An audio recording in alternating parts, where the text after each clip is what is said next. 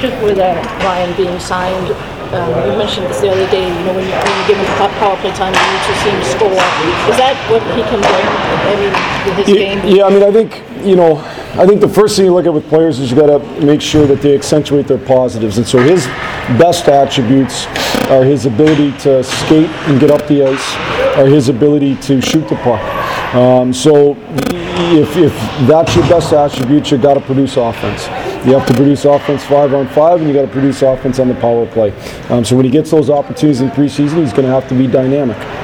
Um, he's been that at different times for me when I've coached him. I know he's been that at different times when I've watched him in Grand Rapids. He'll have to do that for us here in preseason. Um, and then you want to make sure you get better at the things you need to work on. Well, I think over time he's gotten better at uh, his defensive play. And probably the number one thing is just him getting back as hard as he can for pucks so we can be out of our zone and we don't have to defend. Jeff, how close? You said you liked you liked Bird a lot during that prospects tournament. What do you like about his game, and how close is he to the NHL right now? Uh, Bert's a Bert's a hockey player, number one, and you know I think, um, and by that I mean, some guys they just know how to play hockey. They're, they're they find ways to come up with pucks. They might not be the the the, the prettiest skill set. Uh, they might not skate the fastest. They might not be the tallest. They might not have the fanciest hands. But man, they're productive. And that to me is Bert at the level that he's played at. He did that in junior. He did that in the American League the second half of the year. He did in prospect. He's great at stick on puck. He's great at getting pucks in that. How close is that to the NHL? Um, one, he had a ha- he had half a season last year where he played good in the American League. Let's have a full season. Uh. The other part of it, though, is uh, he'll have a chance in preseason here to say he's real close or he's not close, and, and we'll see. Um, as I told, I've said this, I think lots now, as I told the uh, players yesterday, don't be good enough to make our team. Be good enough to make our team better. Uh, it doesn't do much good just to, to have a guy say, well, I can make it. We don't want guys that are all the same. We want guys pushing the envelope and being better. You with Shawn Horcoff the other day that he's how to be a good pro because he's been one himself. Is that something Dan Cleary can do by being a good? I, I think Dan Cleary did that last year. Dan Cleary did a really good job from all accounts, from everybody I spoke to, um, of being a real good mentor down there, of, of uh, helping guys, uh, our young players, uh, learn how to, to handle daily uh, pressures of being a pro. Um, there's just so many things they go through. He's lived it. Dan Cleary, like Shawn Horcoff, has been on lots of different uh, situations in pro hockey. He's been at the top. He was a go-to player. He's been a third, fourth line player. So uh, he's, he's somebody think can really help that. Some of the things you're seeing from your players in the World Cup. Well, I think um, uh, you know. I think overall they, they, they, they all seem to have played pretty good. Um, I've watched that Europe team a lot. Uh, I thought Frans Nielsen was really really good every game he played. He, he's what you know so far in the World Cup. He's been what I thought he was going to be. Uh, he's playing against the other team's best players. He still creates offense. There's very few players in the league that can match up against the other team's best players and create offense, and he's done that. So that's great.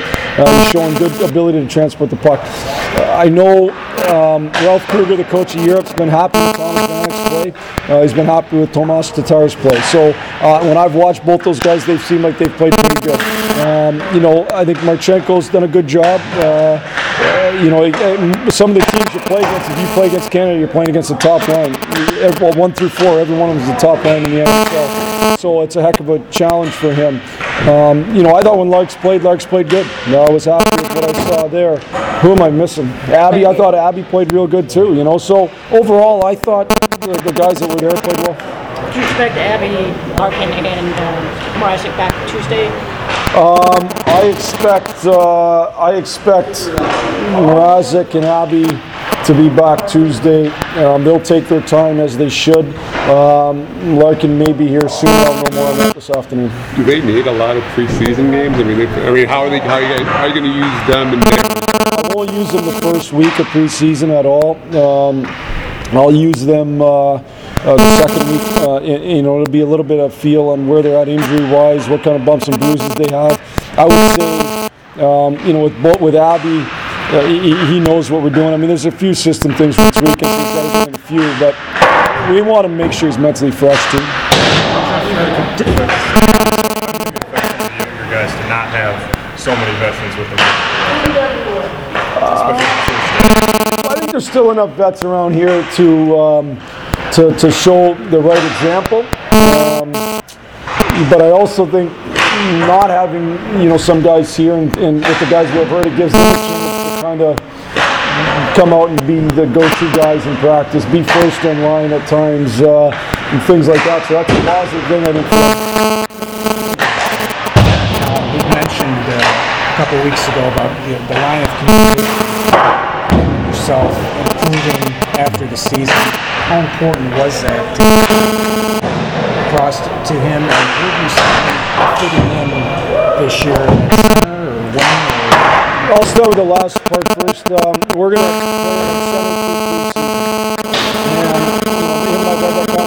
play in preseason, and then we'll reevaluate after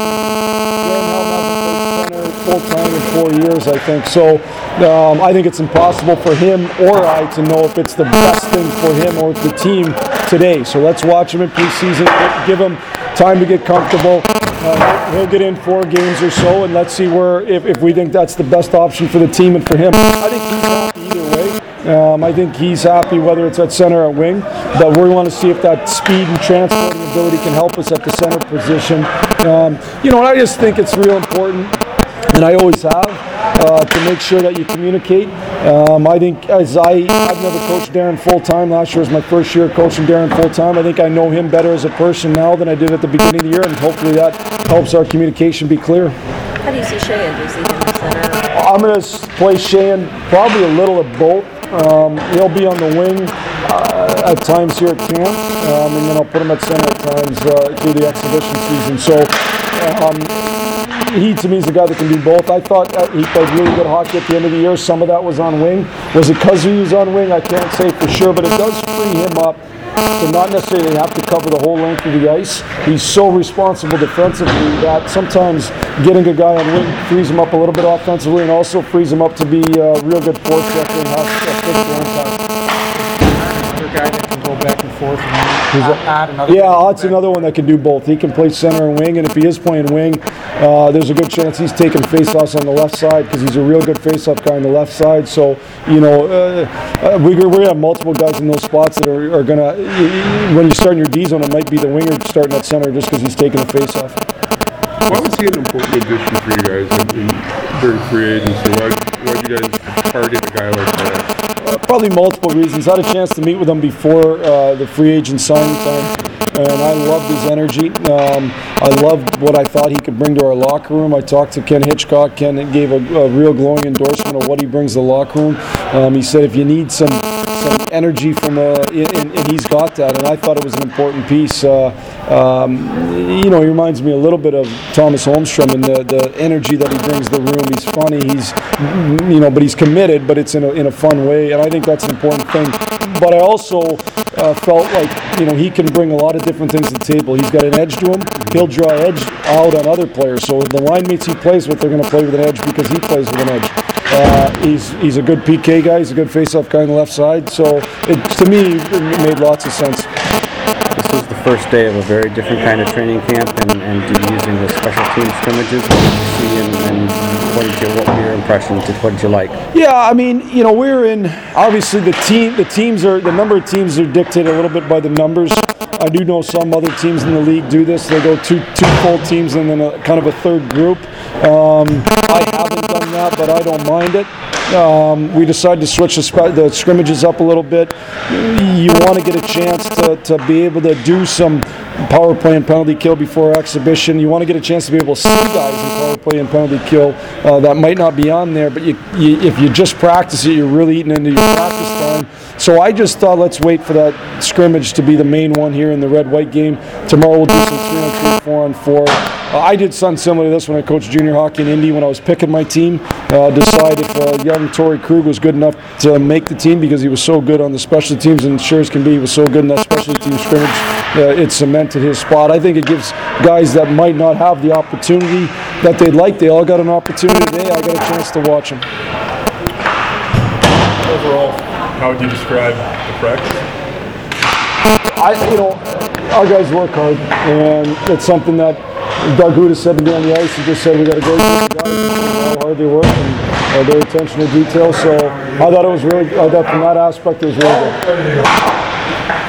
Okay.